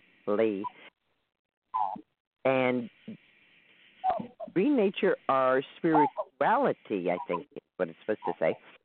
She believes that the most effective way to renature our spirituality and denatured patriarchal world is by supporting women's deep wells of wisdom and spiritual missions with personalized dream teams of spirit guides. Okay. She believes in dream team spirit guides. Her two decades of devotion to highly sensitive women has led to the empowerment of hundreds of fierce and wise transformational trailblazers in psychology, holistic health, academia, the arts, social justice, environmental sciences, and entrepreneurship, especially through the Soul Sanctuary Alchemy and Own Your Genius Zone signature programs and her private Facebook group, Empowering Gaia's Goddesses and Global Game Changers. Loraine is a contributing author of Thrive Global, Rebelle Society, and Medium. She has presented and provided trainings to master and doctor level therapists and healers at UC Berkeley Counseling Center, American Center for the Integration of Spiritually Transformative Experiences, the Institute of Transpersonal Psychology, and Native American Health Center. She also provided expert guidance on numerous spiritual podcasts and radio shows and to women's groups nationwide. And we get to be with her tonight. Welcome to the show, Loraine. Hi, Susun. It's such an honor and a delight to be on your show. I hope the sound is good. I have you on speaker. It sounds good. you- It sounds like somebody's playing the drums in the background. Hmm. Okay. It's uh it's a fan. I can do without. or I can have you a bit closer to my ear. okay, good. Uh let's. How is this? It's all. It's good. It's good. Great. Yay. Thank you so much for having me. Well, I always uh, enjoy getting people's questions. I don't necessarily ask them in order, and so I want to ask the second question first. What were you like as a kid? Ah, I was highly sensitive, very particular, peculiar, and I did not realize it. I think I was, as like many other sensitive kids, imploding and blaming myself for being different. And the good thing is that I had my plant spirit friends and the Amazon. I were I was born and raised in Suriname, which is a country right above Brazil, and uh, a lot of people don't know much about it, but it's actually considered the most tree-covered nation in the world by World Bank. So You are right. was- I had to go to my atlas and look it up because I thought it was an island somewhere. it's considered the Caribbean, even though it's part of the mainland or, or South America, because we speak Dutch there. And um, but in any event, um, there was rainforest all around me, and I was always hiding out. And it was a place of respite. The only way I could make sense of my probably more uh, developed, if you want to call it that, consciousness is that I latched onto stories such as Mowgli which helped me to understand um, or helped me to reframe my experiences because I felt free, I felt safe, I felt like myself in the forest or when I just, you know, sort of hid and and played and roamed in a patch of land across from where I lived or went with my family and um stayed and and visited places outside of the city. But that's what grounded me. That's what helped me to remain sane. So um that's yes, a bit nature, of my childhood In nature, you were surrounded by everything that was highly sensitive. right. I felt at home You I so you not only felt at home, you were at home. You began to recognize that you were essentially natural. mhm mhm i had a deep I found this understanding of the as the absolute yeah support and necessity of being in nature because the rest of human culture made no sense to me. Mhm. Mhm. I But I didn't have the that. Amazon rainforest.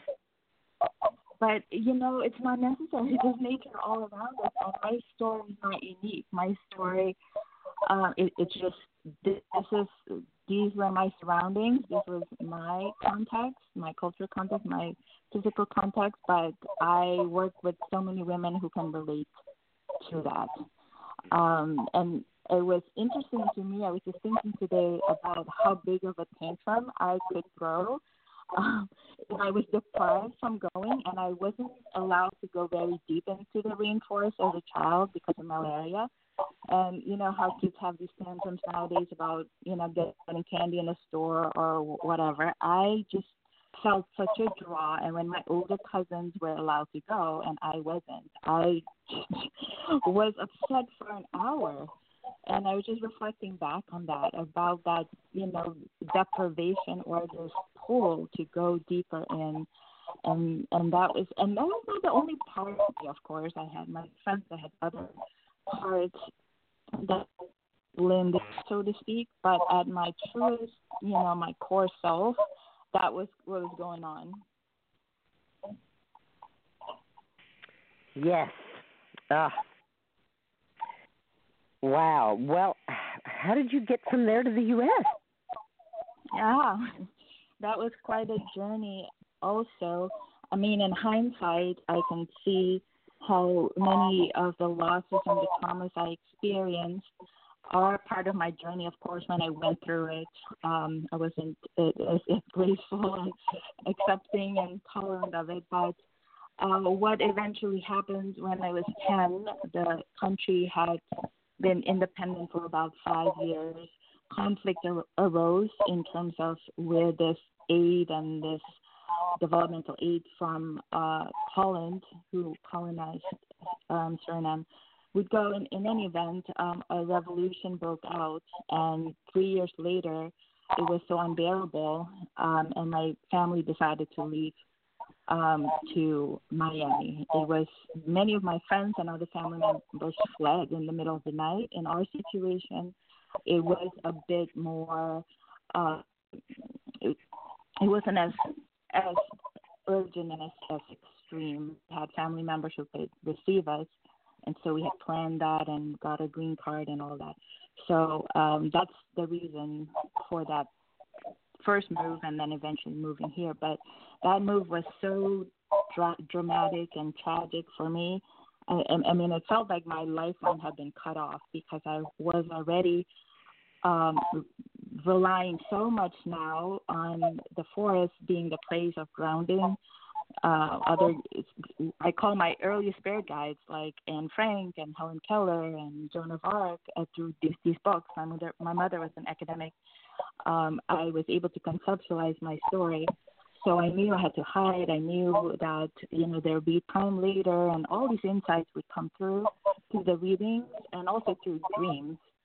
Um, but in the process of it, it, it felt quite um, like a death of sorts, and it took me a while to find my footing back and reconnect and sort of go rogue to go get back to my roots. And did you do that with the um, spirit guide dream teams that you're talking about? I I call it a dream team um, in reference to going in films and and sort of in this dream world. But yes, I started collecting or collecting, if you want to call it that, or I started to have my imaginary friends. That's what I would call it back then. Um, and my guides, um, a lot of um, wise women and men um, from these times. I would collect their their sayings in quotes, um, Maya Angelou or Martin Luther King, and sort of collect what they were saying because I wasn't getting this in school, not even in my eventually clinical psychology school. I never knew these two things could integrate, so I would have it on the side and have it plastered all over my notebook. I, I was like kind of an old soul weird kid in that way. And um and so they helped me heal and figure things out after years and, and really sort of dowling in, dark, in the dark in Miami and getting myself almost in very bad trouble, but fortunately I was able to skirt all that. But in any event, found my foot at clinical psychology, which was the closest. I don't have a lineage. I was always drawn to indigenous healers and um, healers from the Amazon, and just kind of my father too, watching these documentaries, very low budget doc- absorbing all of this. So I was, I, I felt like a calling from a very young age to sort of go in that direction, but that was just not available in modern society. My family was now split, and so I was going through traditional schooling and psychology, and clinical psychology was the closest. So that's um, how I eventually got into healing, and then got very disillusioned by what I encountered, um, which is what my memoir is all about.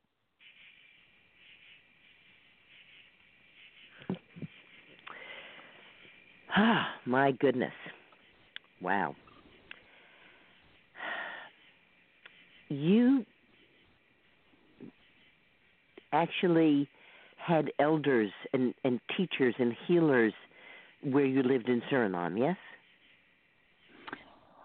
Yes, I, I wouldn't say that they were doing exactly um, what I'm doing now, but it's very common for people there to um, sort of mix and match modern day medicine with different poems and beliefs and medicine and whenever they have something going on, including my mother, for example, who fell out of a window when she was two um, not speaking and um, really traumatized to eventually Indian, not um, indigenous, but India from Indian, uh, from Indian heritage, um, who eventually helped her.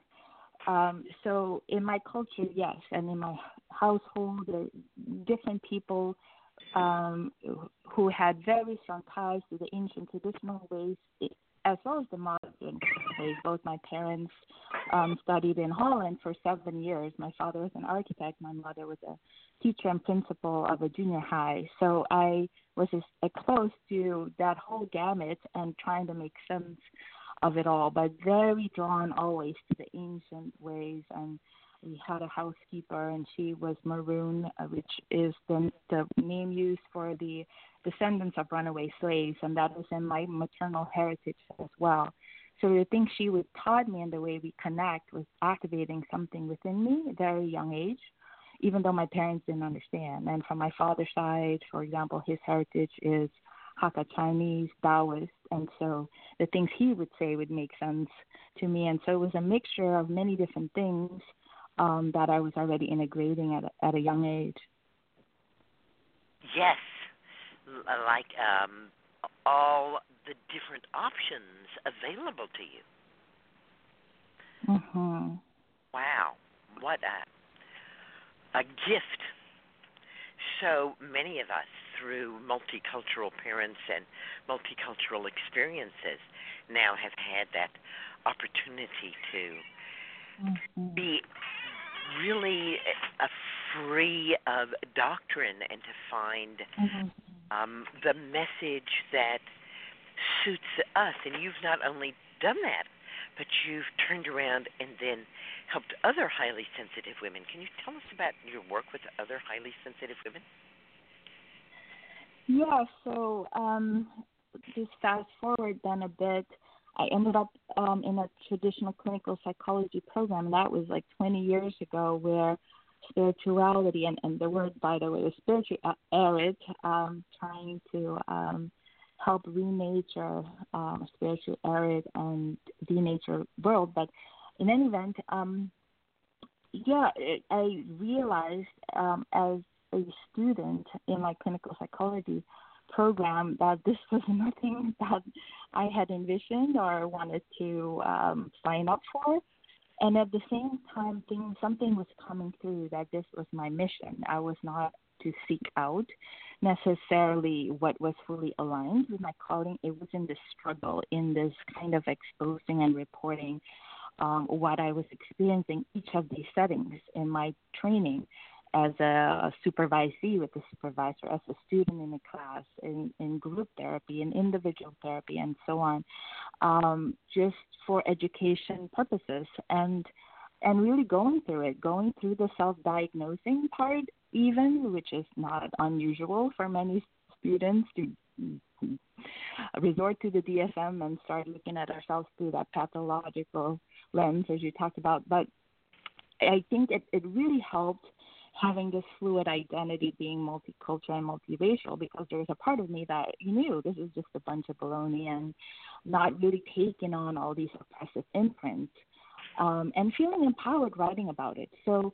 what eventually happened, um, I graduated um, my undergrad from UC Davis. I went back to the UC system and started to work with students um, and my practice is now in Berkeley, near Berkeley, and I work with a lot of UC Berkeley students. So it just kind of naturally uh, things started to click because many of them also are not really interested in becoming holistic and alternative and complementary healers. They really want to stay where they're at.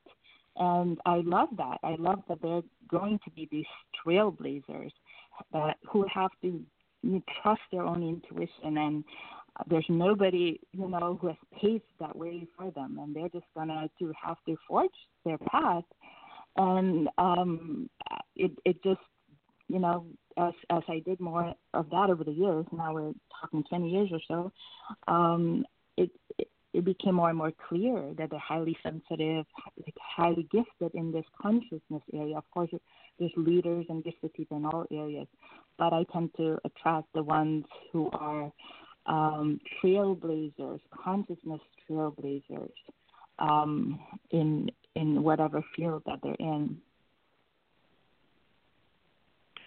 How spectacular! Just so exciting to hear you talk about that and to envision that. Is um, that through the soul sanctuary alchemy? Yes, yes, and I saw that you, uh, my my teacher, um, my master teacher, beloved teacher Isa Gucciardi, was a guest on your show in uh, April. So uh, I've worked with many different teachers, but she has been the main teacher for almost 15 years or so. And um, uh, hypnosis is a modality that I learned from her. And I developed Soul Sanctuary Alchemy um, over the years. And what it does, it's um, it integrates more of my clinical psychology background, um, psychotherapy background, meaning. Um, let me back up a little bit. So, in depth hypnosis, you do a first trance, you connect um, to the highest self or the wisest part of of a client, and um, could do shamanic journeys as well. But but what I found and what Isa also um, believes and, and the reason why he developed depth hypnosis, which is an integration of uh, Buddhist psychology, regression therapy, there's energy medicine, there's shamanic work, um, regression, I think I covered them all. Um, what she believes is it's so important to work with the ego mind, the Western ego mind, because a traditional shaman, for example, from an indigenous or non-Western culture, could do this clearing, and of course, there's all kinds of traumas that happen, but the, their mind, the, the, the person that they're working with, doesn't have such a misaligned mind. And so it kind of would be uh, in in our modern day society, hiring somebody come and help you file and clear up your space, and within two months or maybe even two weeks, it's exactly as messy and uh, how it used to be. So what hypnosis does is just really look at the adult mind and how we've been conditioned and um, the, the things we've adopted and unravel that as well. And I saw that happening even with depth hypnosis, where the guides that people would connect with were almost um, they parallel. They were a reflection of what the ego mind did. So, for example, you could get a lot of air. Like now, my Soul Center Alchemy works with a tree guide, which is all encompassing and helps to integrate the as above, so below. And then from the four sacred directions all around, really using the body in 3D, um, we have air guides, uh, fire guides, earth guides, and water guides. And so I would get clients, for example, who have a lot of air guides but never ground, or a lot of water guides and have no fire. And so um, I c- connected these elementals with psychological properties or pillars, so to speak, that I felt were essential.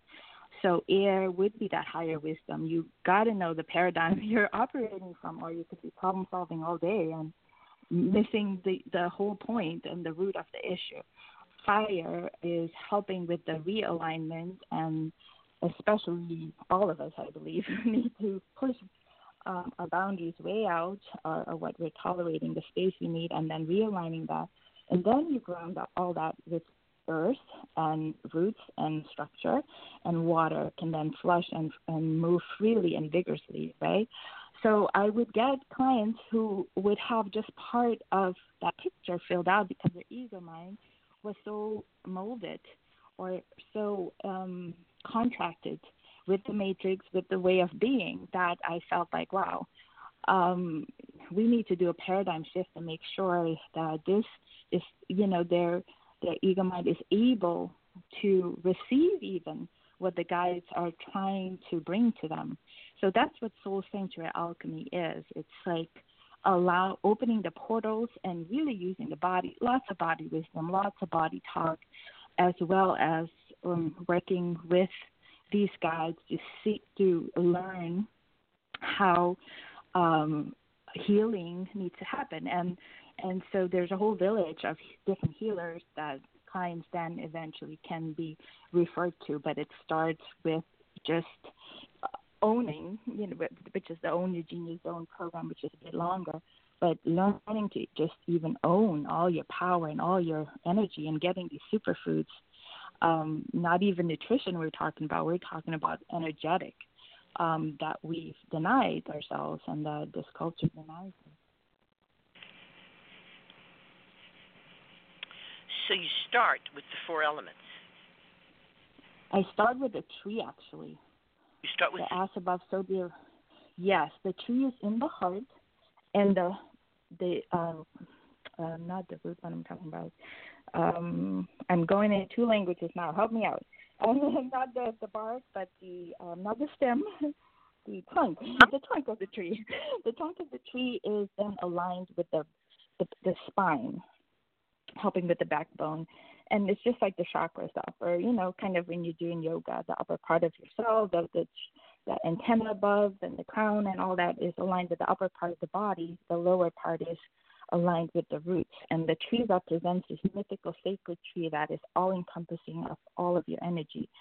And the leaves could be parts that haven't been fully integrated. And what's so amazing about the wisdom of the tree, it's it's supporting your wholeness, even though it that it's apparently doing opposite things, like it's moving to the light and the dark, or up and down, and um, you know, it's going in cycles and spirals, and there's life and death, and um, so all of that richness, that non-duality, we start activating and getting the soul online, like all the places where the fuses have been blown, so to speak, right? We go to the fuse box and get everything on.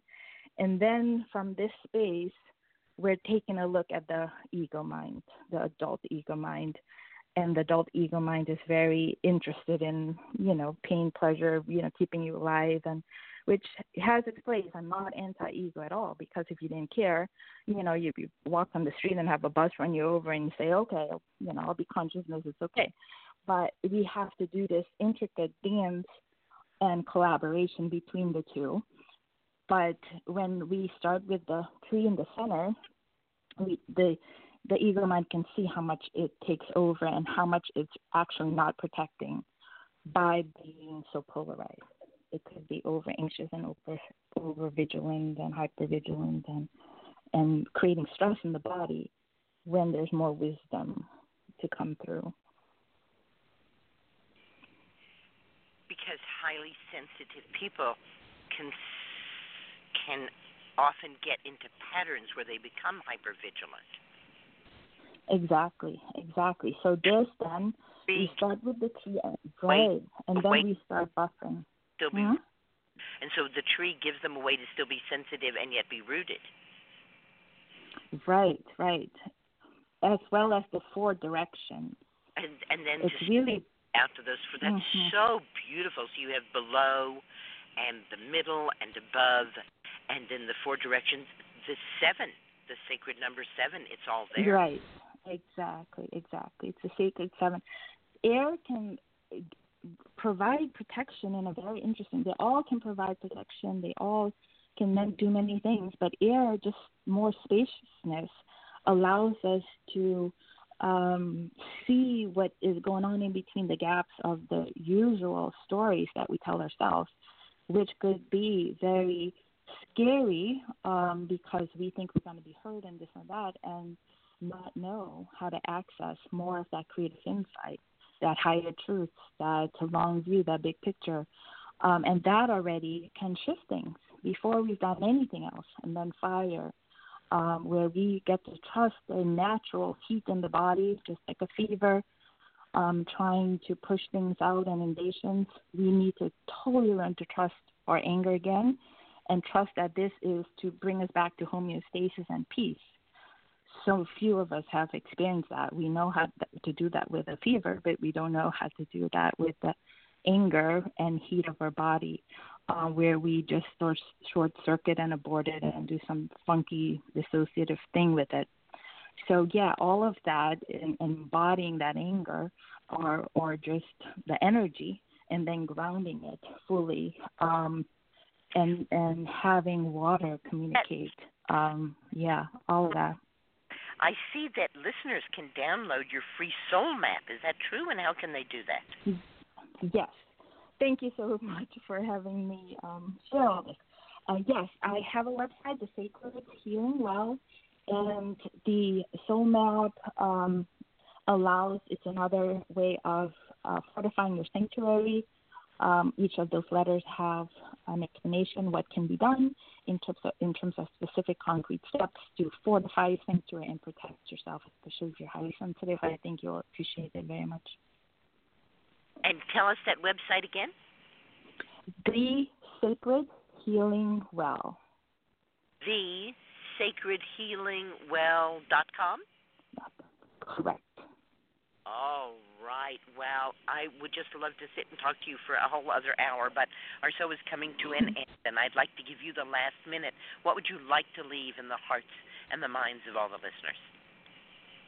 Yes, I'd like to say you're all geniuses. When we look at what the body is capable of in terms of physical healing, or you know, just even uh, when we give birth or see a newborn, that's when we really appreciate the body. But that is happening all the time, every single day, and not just on a physical level. It's happening on a mental level, emotional, psychological, um, spiritual. So appreciate that and try to tap into that deep well of wisdom. Those are beautiful words. Loraine Van Tuyl, thank you so much for being with us tonight. I have really benefited from everything that you've had to share with us. Thank you for helping to reweave the healing cloak of the ancients. And thank you, Rebecca, for helping us remember that herbal medicine is people's medicine. It's the medicine that's right outside your door. Love you, Justine. Good night, everybody. Green blessing. Green blessings, you. everyone. Bye-bye. Thanks so much for having me. Have a wonderful evening.